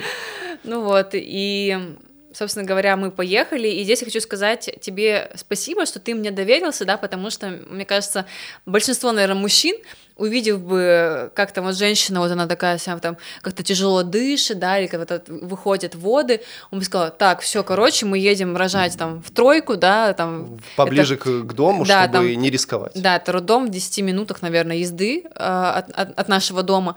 Он сказал, вот мы рожаем там, давай-ка не будем рисковать, все таки ехать 3 часа, да, ты мне доверился такой, мы едем, точно едем, да, вот ты, ты, выдержишь, я говорю, да, все будет окей, мы едем там три часа пути, я уверена, что все у нас получится. Буквально на выезде из города изначально как бы ты мне сразу задачу поставила, все, едем через «Газпром», слава богу, по пути заправка «Газпрома», на которой моей задачей было закупиться максимально а, окситоциновыми штуками, да, как я, ты короче, их да, девчонкам всем лайфхак, то есть я заранее сделала заметку, расшарила ее Лёше тоже, ну, дала ей доступ, и там выписала прям список окситоциновых штук, то есть какая еда вызывает у меня окситоцин, какие там, не знаю, фильмы, какие там действия со мной, чтобы просто у моего мужа был список того, что может меня как бы порадовать, да, вот это простимулировать хорошо, то есть и в целом, чтобы я была в таком как бы позитивчике, а не унывчике. И был в этом списке были некоторые сладости, которые продаются именно на этой заправке. Да, я помню время типа а там 3 часа ночи, да, по-моему, да. я залетаю на эту заправку с шальными глазами, меня потрясывает от вот волнения от происходящего, и я продавщицам кричу, у меня жена рожает, где киндер Буэна? Кантри. Киндер кантри. В итоге я тебе Буэна принес, Там а все купил, мне Я кажется. просто перестраховался, мне кажется, я там, выручку им дневную сделал там по сладостям, там, мне кажется, рубля на три, там и минералку тебе, и всякие сладости, конфеты. Френч-дог мой любимый тоже. Френч-дог, там кофе себе, и просто это... Но это действительно, вот, э, как говорится, не, не пытайтесь повторить в домашних условиях, выполнено каскадерами. Это, ну, честно, это вот было из разряда слабоумия и отвага. Потому что, скорее всего, как бы рационально было бы действительно ехать в ближайший роддом и не рисковать. И вот то, что вот это мы, мы с тобой такие с ебацой, это, честно скажу, совершенно как бы не для контента, не для истории какой-то, не для приключения. Вот просто вот, ну, мы как-то почувствовали то, что дай бог, и все сложится как бы так, как Ну, нужно. и ты готовился к другому сценарию. Да, да, у меня как бы есть э, наглядный тому пример, мой наш оператор-постановщик Айдар, Айдар, привет, а, он рассказывал о том, что вторые роды у своей жены он принимал, собственно, дома, да, когда там отошли воды, и они оба понимали то, что в больницу они даже уже не успеют поехать. И он, когда нам в коллективу рассказывал там во всех красках, как это происходило, я понял, что в принципе гипотетически это возможно, что возможно принять как бы роды в домашних условиях. Плюс... В машинных. В машинных. Я все время вспоминал фильм «Такси», когда там Самина Сыри э, принимал как бы это э, э, роды там по пути в роддом. И, но на самом деле в моменте было совершенно как бы не до шуток. Это сейчас мы вот так вот шутим, смеемся, но я был на диком как бы Фоксе, на диком, простите меня, очке. То есть я, мне кажется, никогда настолько как бы внимательно не вел машину. Во-первых, надо было задача там, ну, сделать это безопасно, да, чтобы довести клиента, клиентов довести до роддома. Во-вторых, как бы не поймать э, там по, по дороге, там, не пробить колесо и прочее. Я вот просто на дикой измене был. И нужно как бы обязательно затронуть тему того, что Люба проживала схватки всю дорогу, скачала себе приложение «Схватка-считалка». Тупейшее название, мне кажется. Я вот все время, мне кажется, это мы ее так называем.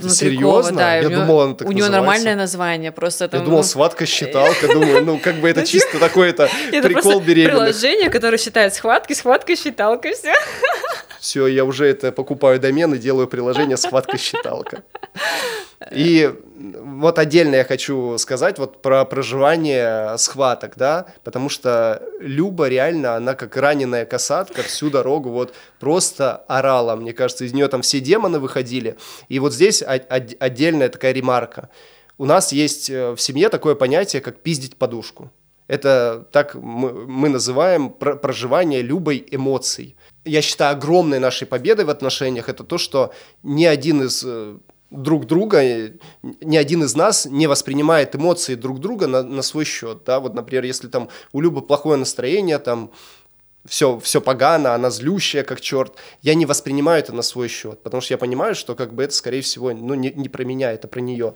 И у нас нет такого понятия, что там успокаивать друг друга в момент негативных эмоций, да, потому что вот ну, мне кажется, это из детства откуда-то тянется, что вот не, не плачь, не плачь, не плачь. Угу. У нас такого нет, потому что у нас как бы абсолютно нормально, если там кто-то испытывает негатив, дать этому дать человеку прожить эти эмоции, как бы не пытаться его успокоить, подавить эти эмоции, а дать возможность их как бы прожить. И вот чаще всего там... И поддержать в этом Поддержать, да. И вот чаще всего, если Люба испытывала негативные эмоции, она пиздила подушку. Она идет в спальню и пиздит подушку, я при этом сижу в другой комнате, спокойно пью чай, слышу ее крики, оры, маты, и потом она выходит спокойно через 10 минут, и все, и мы как бы другой человек, и с ней можно договариваться, разговаривать и обсуждать все, что у нее там накипело. И это была отличной практикой с точки зрения репетиции схваток, да, потому что благодаря тому, что для меня вот эти вот ее крики, уже не были чем-то экстраординарным, я это не воспринимал на свой счет, и я понимал то, что это не, ну, типа, не я накосячил, э, то мне было гораздо проще, потому что она едет, орет на всю машину, и я понимаю, что как бы все окей, это как бы не про меня, это она так проживает свои эмоции. И не пытался ее успокоить, в какие-то моменты даже, чтобы ее поддержать вместе с ней орал, потом да, понял, это что это... круто, там мы такие... Да, это мне позволяло не уснуть за рулем, потому что это время уже типа 4, 4 с половиной часа. Ну, опять же, там не то, что орала, то есть я как бы, ну, гудела, но гудела Завывала громко, да, да, да, потому что типа вот, вот так вот ты орала да. уже в роддоме. Да-да-да. То есть как бы здесь прям было такое просто громкое гудение, потому что вообще на самом деле, вот мне кажется, будет вопрос, а как вообще в машине это проживать. Вообще скажу, что это был мой страх номер один, поскольку у нас несколько знакомых, кто рожали тоже в Екатеринбурге, и они все как бы приехали заранее, а, заселились там в квартиры в отеле, и как бы потом уже ехали спокойно в роддом, и когда они делились ощущениями от схватки, они говорили, блин, я бы в машине не вывезла, хорошо, что мы приехали заранее. И тут я еду рожать в машине, думаю, отлично, блогер собрал весь э, блогерский контент, вот, и, ну, знаете, как, как, как это было, то есть это выбор без выбора, то есть я понимаю, что мне надо эти схватки прожить, у меня есть как бы там три часа, если это схватка-считалка, кстати, на тот период у меня схватки были, ну, когда мы уже поехали каждые 4 минуты, то есть 4 минуты схватка, минута отдых, у меня просто там уже этот э, схватка-считалка орала, что вам пора в роддом, я такая, спасибо, Кэп, мы уже едем, через 3 часа будем, вот, и это было, ну, непросто, вот, первую, помню, кажется, часть дороги я ехала лежа на боку, но мне было неудобно, поскольку где-то дорога неровная, и вот это подпрыгивание было, и в животе не очень было, потом я уже просто села, вот так вот, как бы, ну, в позу, наверное, лотос или как назвать, держалась за эту ручку, и все, голову назад, и как-то вот так вот, короче, вот, мне кажется, в таком состоянии. Трансовом таком. Да-да-да, то есть и чисто вот, ну, просто засекала, смотрела, что там, как происходит. Параллельно еще написала нашему фотографу, видеографу народы, да, мы вообще реально отпиленные ребята, мы решили взять э, оператора народы, чтобы был фотоконтент и видео, чтобы как-то это запечатлеть в нашей памяти, потому что из опыта других женщин все говорят, что я уже ничего не помню, что там было, как оно было. Интересно было это сохранить. И опять же, тоже непонятно, как это выйдет. Может быть, там вообще все хреново этот фильм получится, да, может, все пойдет не по плану. Может быть, я там буду вообще стесняться, смущаться и буду там строить из себя а, хорошую девочку, которая там на схватках такая а, типа так, да. Все же говорят, что можно медитативно проживать. Нет, как бы, ну, у меня другие были эмоции. Вот, я пишу пол четвертого фотографу нашему, думаю, все, короче, мы, походу, остались без съемки сегодня. И она мне отвечает такая, все, супер, типа, напишите, как приедете и сколько будет раскрытие. Я говорю, ты что не спишь? Она говорит, ну я типа со съемки приехала, типа там с родов, что ли, типа, походу скоро на ваши поеду.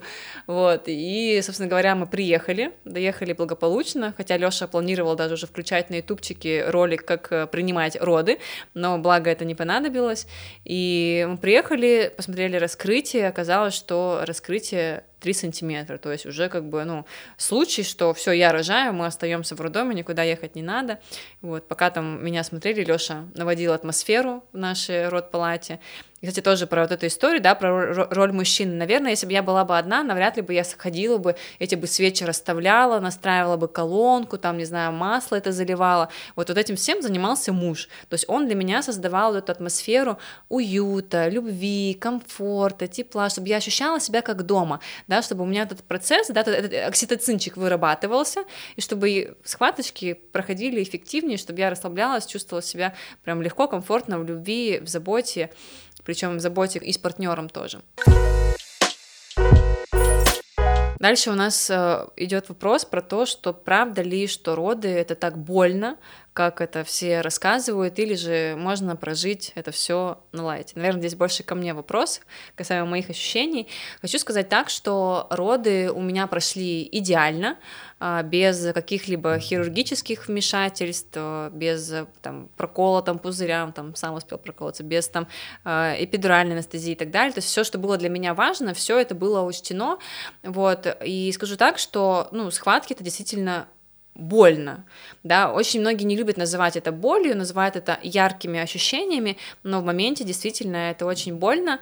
А, если вот описывать эту боль, мне кажется, хорошо, что я в моменте для себя ее зафиксировала, то есть именно описательным словом, сейчас бы мне спросить, как, как, как, как это описать, я бы не смогла бы, но тогда э, это вот боль, знаете, когда при месячных, вот первый день самый, так говорю, Лёша, как будто бы Лёша меня да, понимает. Я прекрасно понимаю. Вот, есть, Можешь бы... не объяснять, ни слова больше. Да, то есть, когда в первый день вот болит живот при месячных, особенно девчонки, у которых это прям сильно яркие ощущения, вот, вот эти ощущения, ну, мне кажется, вот они с каждым разом, как, вот, знаешь, как, как громкость вот так вот накручивается еще громче, громче, громче, и по ощущениям, что вот там, не знаю, уже когда я была в роддоме, там, ну, чуть ли там уже не x10 по этим ощущениям, вот, но как бы что мне помогало, так скажем, эффективно проживать эти схватки, потому что можно зажиматься, да, то есть там пытаться вот их там перетерпеть, типа, блин, блин, поскорее, да, отпускает, и бояться следующей схватки, да, то есть тратя свой ресурс вообще не на то, а можно проживать иначе. И вот что помогало мне? Во-первых, осознание, что схватка это временно. То есть э, я знаю, что она продлится минуту, и у меня потом будет, допустим, там 3-4 минуты отдыха. И все, я понимаю, что начинается схватка, я знаю, что она конечна, и потом я буду отдыхать. И здесь вот, ну, опять же, частая ошибка, что вместо того, чтобы лежать, отдыхать, восстанавливать силы, да, готовиться к следующей схватке, многие вот именно ее боятся, тревожатся, сейчас она начнется, и опять я буду испытывать эти ощущения. То есть они конечны, это самое важное, что нужно понимать. Во-вторых, что, кстати, очень многие, да, боятся боли, но если смотреть в целом в соотношении, то боли гораздо меньше в схватках, чем периода отдыха. И даже если мы возьмем а, вот нашу поездку, да, то есть 3 часа дороги, я, по-моему, считала, где-то примерно 20 минут уходит на вот эти вот болевые ощущения, да, на схватки, и 2 часа 40 минут на то, чтобы отдыхать и восстанавливаться. Конечно, в машине, да, это сложнее, но тем не менее это гораздо, ну, сильно большой контраст, и ты это время можешь действительно посвящать тому, чтобы восстановиться, отдохнуть, не знаю, там, попить э, между приемами, точнее, между схватками чаечек, да, там, съесть какую-то вкусняшку, что-то такое для себя сделать приятное, там, лечь в ванну, ну, то есть неважно, то есть потратить это время с умом. Плюс э, я понимала, что в этот период мы вместе с малышкой работаем вместе. То есть нет такого, что я там э, страдаю, испытываю боль, а она там у меня это на, возле бассейна там чилит, пьет коктейльчик, и ей вообще как бы прекрасно.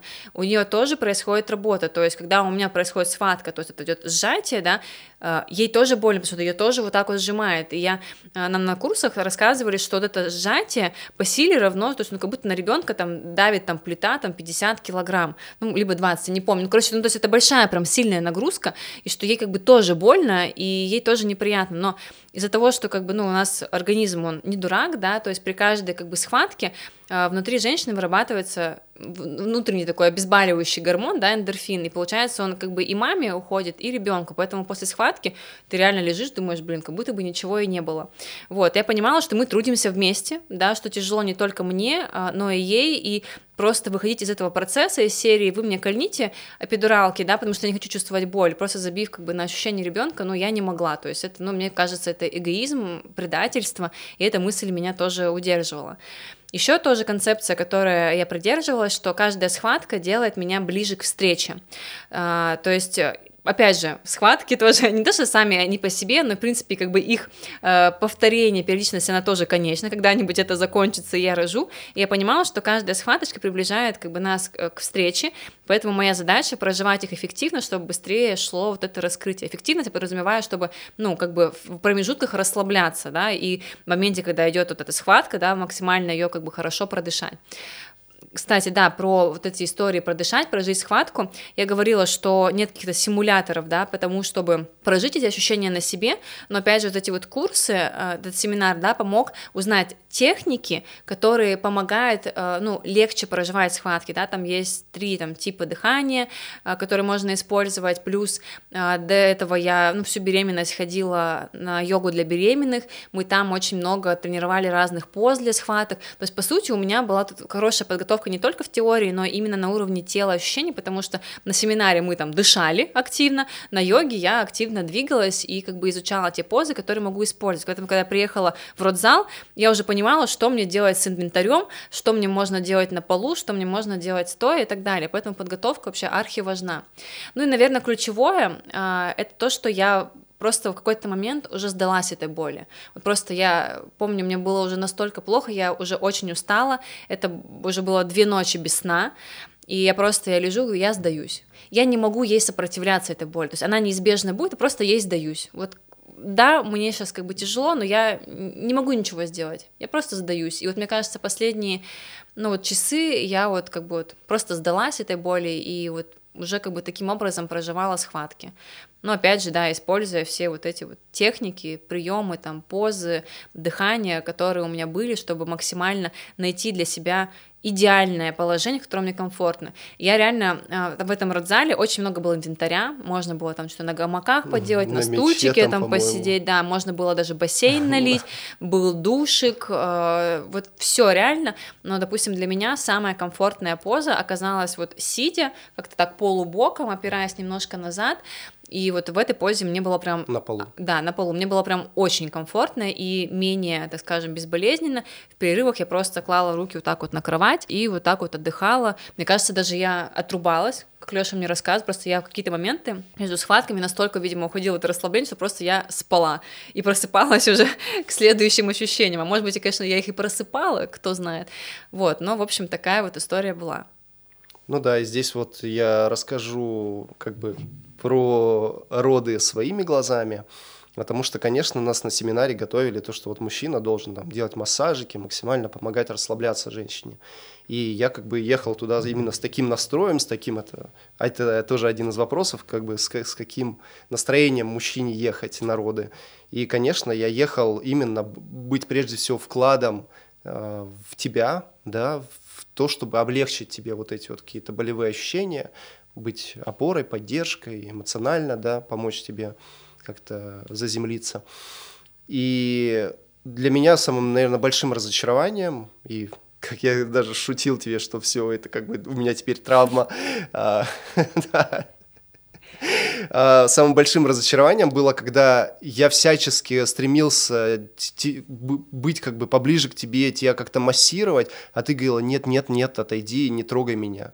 И вот первое время я прям ну, я, я честно, на протяжении вс- всей, как бы, вот этой вот затяжной ночи у нас э, роды продлились сколько, 12, 13, 13 часов. 13 часов. Я очень много, ну, просто плакал от бессилия, потому что мне хотелось помочь тебе как-то, облегчить эту боль, размять тебя, массировать как-то, а ты просила тебя максимально не трогать. Вот расскажи об этом. Ну да, то есть э, мы, получается, вот опять же постелили соломку там, где это ну, возможно было, да, то есть у Лёши там, допустим, были техники массажа, да, но опять же, вот во время родов оказалось, что мне это не нужно, меня это наоборот раздражает.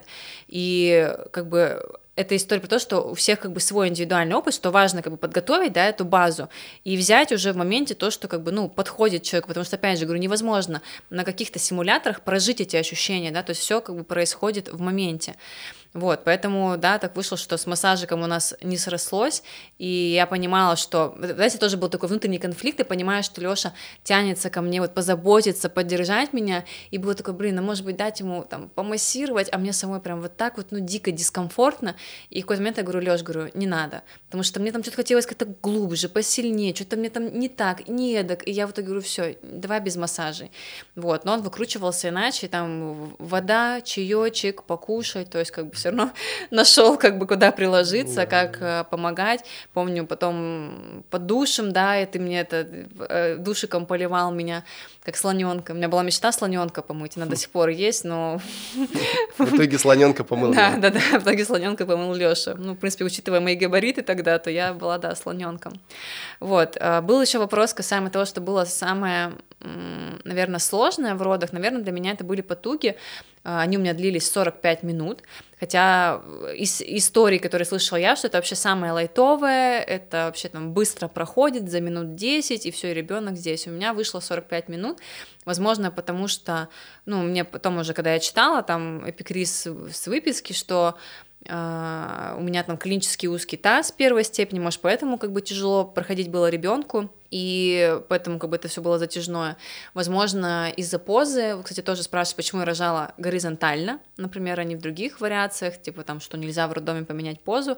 Это тоже такой момент, как бы, когда я уже ну, близилась к потугам, я лежала, и мне было настолько уже прям, ну, супер дискомфортно по ощущениям, что я не хотела лишний раз вообще двигаться, вставать, что-то как-то вот менять какие-то позиции. И вышло так, что я там уже схватки переросло все как бы в потуги, и я как бы была как бы лежа.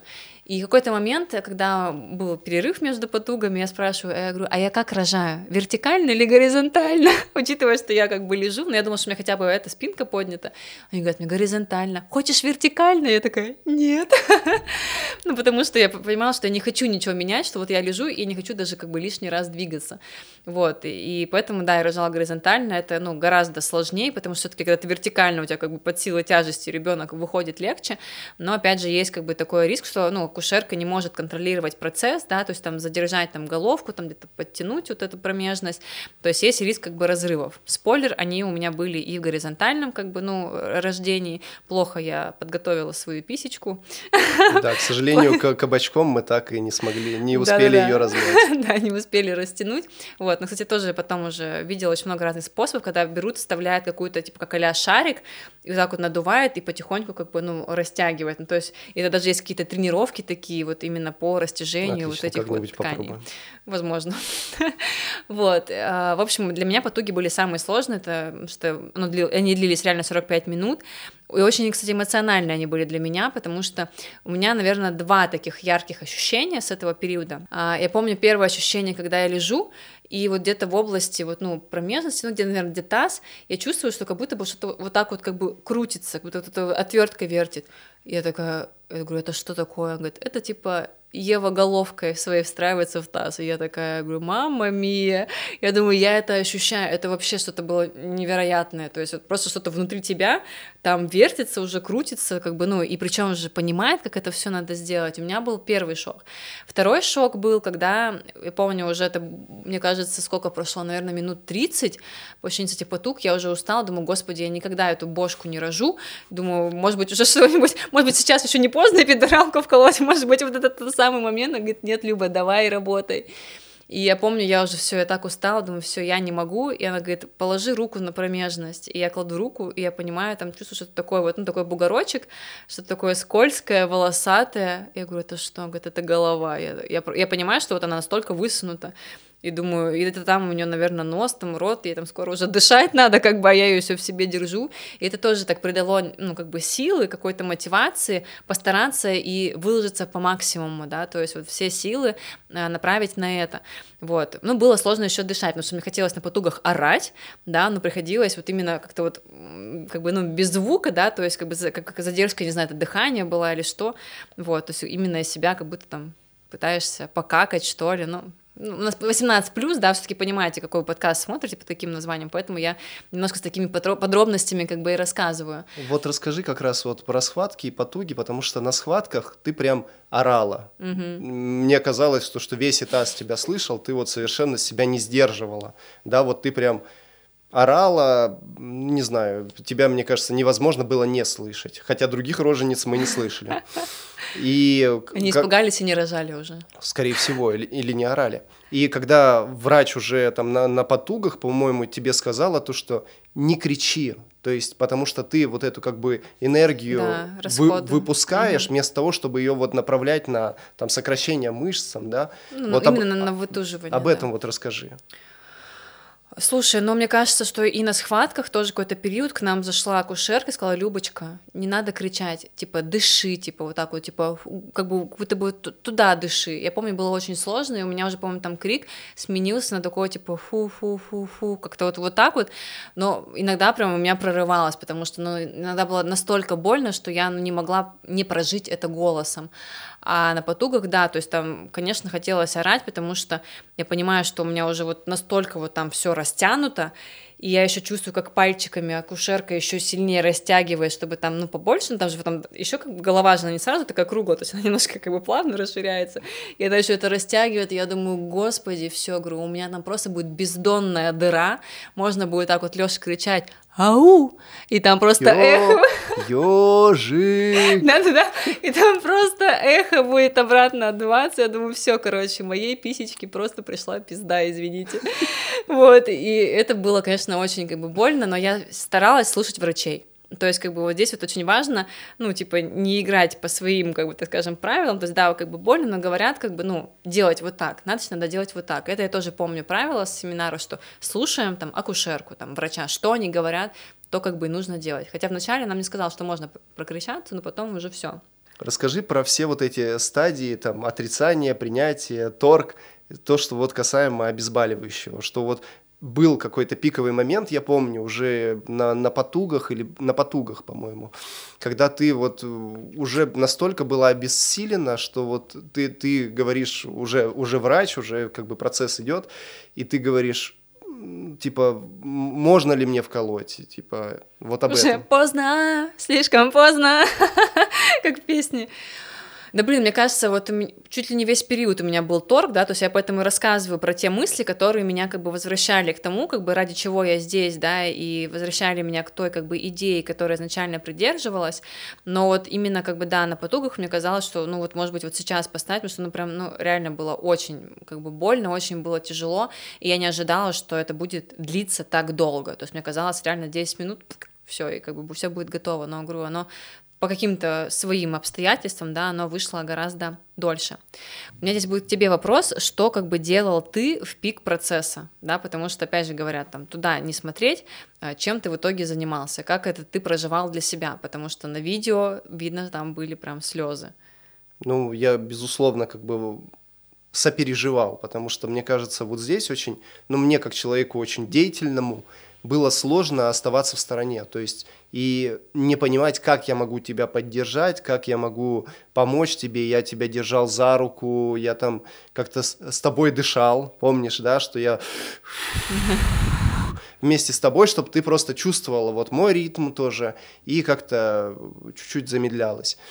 И, ну, я, я максимально как бы поглаживал тебе по руке, максимально там держал тебя за руку всячески там воду тебе давал, чтобы ни в чем mm-hmm. ты не чувствовала нужды, предугадывал твои какие-то желания. Ну, конечно, я тоже очень устал за эту ночь, потому что 13 часов, я то, не спавший с дороги, тоже вот на этом стрессе а, нескончаемом. Я, э, мы когда ездили на экскурсию в роддом, когда нам показывали все его преимущества, там есть отдельная комната как бы для... Для пап. Для пап, да, ну то есть просто некая такая, некий холл, да, там огороженный, там где есть и там книги, есть журналы, есть телевизор, э, диванчики. чай, кофе, да, диванчики. Но у меня вот за все это время не было, ну, честно, желания там как-то пойти там отдохнуть, загаситься, знаешь, типа абстрагироваться от происходящего. Наоборот, как бы старался максимально там, даже если мне надо было сходить там за чаем, максимально быстро это сделать, там заварить тебе чая с сахаром, принести и вот каждое мгновение быть рядом с тобой. То есть настолько, как бы, мне кажется, утопал в тебе, пытался раствориться, чтобы вот ну, быть максимально опорой, поддержкой. Я совершенно не думал о том, что я там устал, и я хочу пойти отдохнуть. Я вот всецело. Да, по как... сути, там тебе делать, ну, как бы ну, толком было нечего. По Помнишь, там да, ты просто со мной да. уже лежал, да, когда там я проживала схватки и все. Ну, я чувствовал, что вот сам факт моего присутствия рядом с тобой, это вот не, неоценимая поддержка.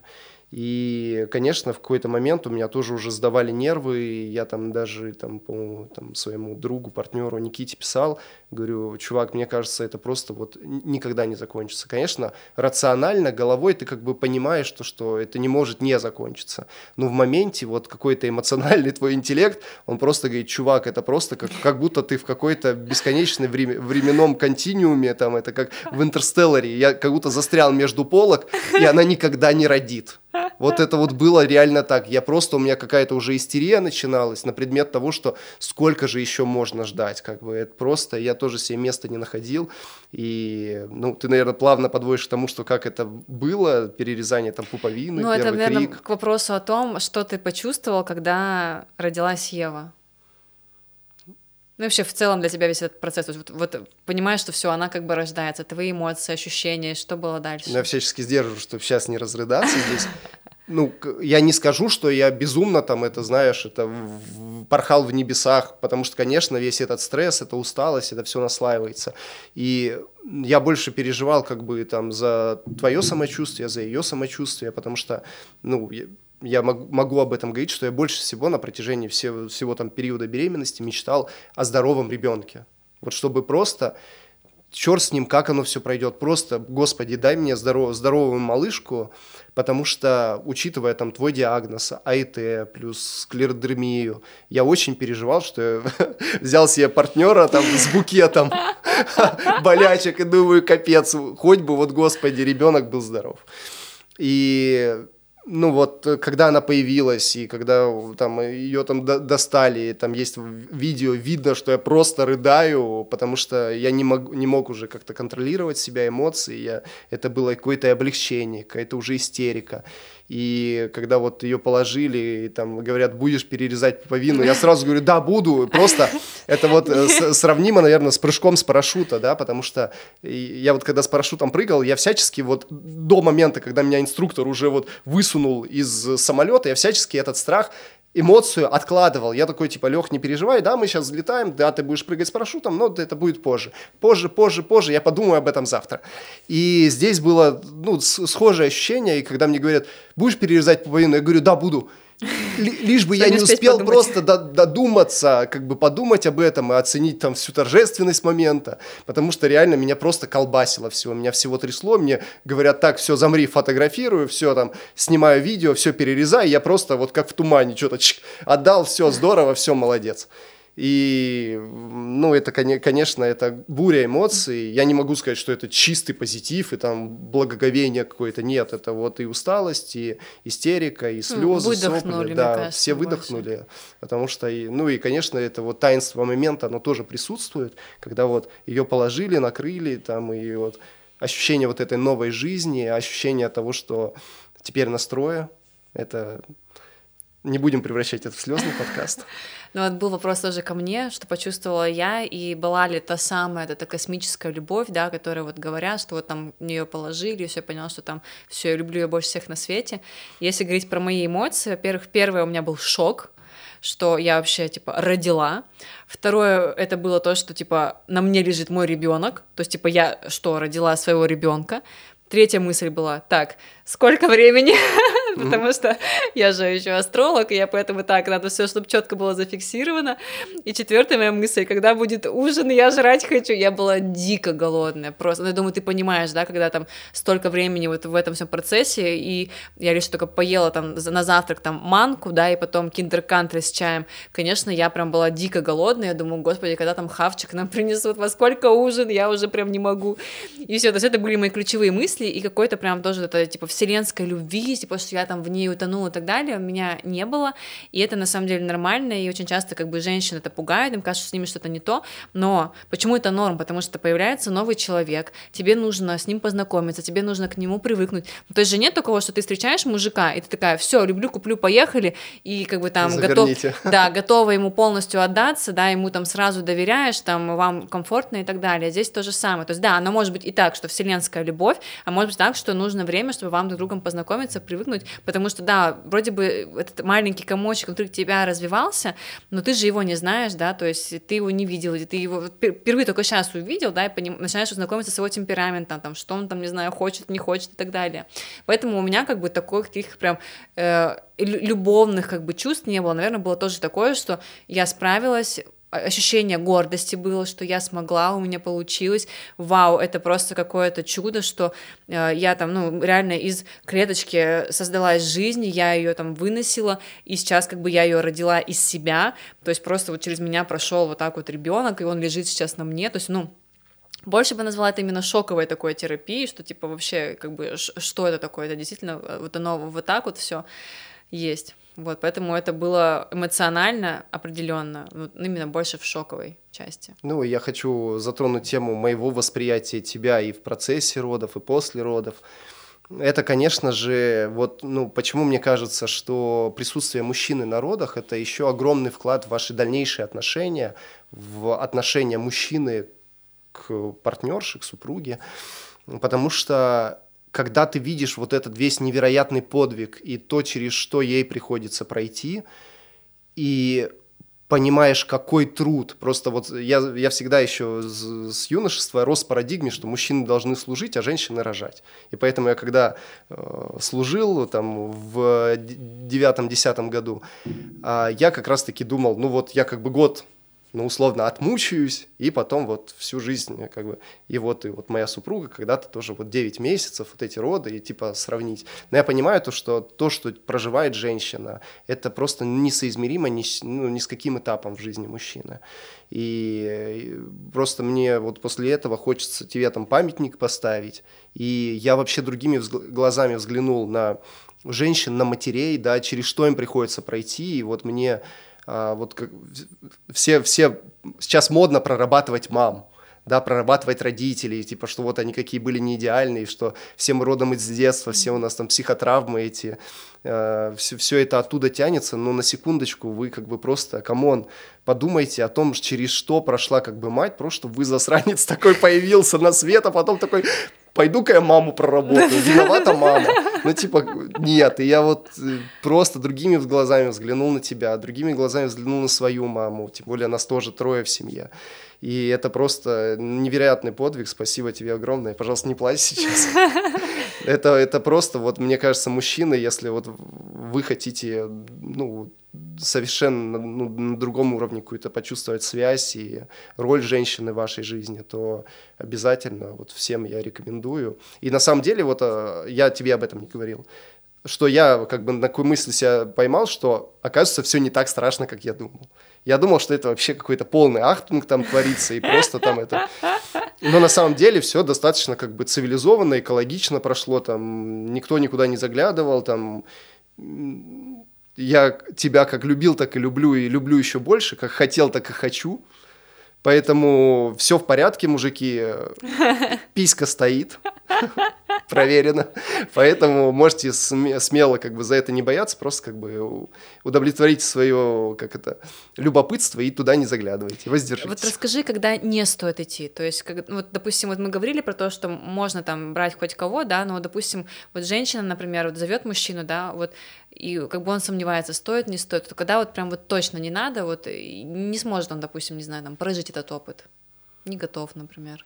Есть какие-то критерии для тебя? Слушай, ну, как бы мне, мне сложно раздавать советы. И, ну, мне кажется, здесь все зависит, во-первых, от женщины, насколько ей комфортно. Вот ты не зря затронула там тему, например, брезгливости, тему того, что там, насколько ваш мужчина ваш, вас видел в разных ваших проявлениях. Держал ли он волосы над унитазом? Да.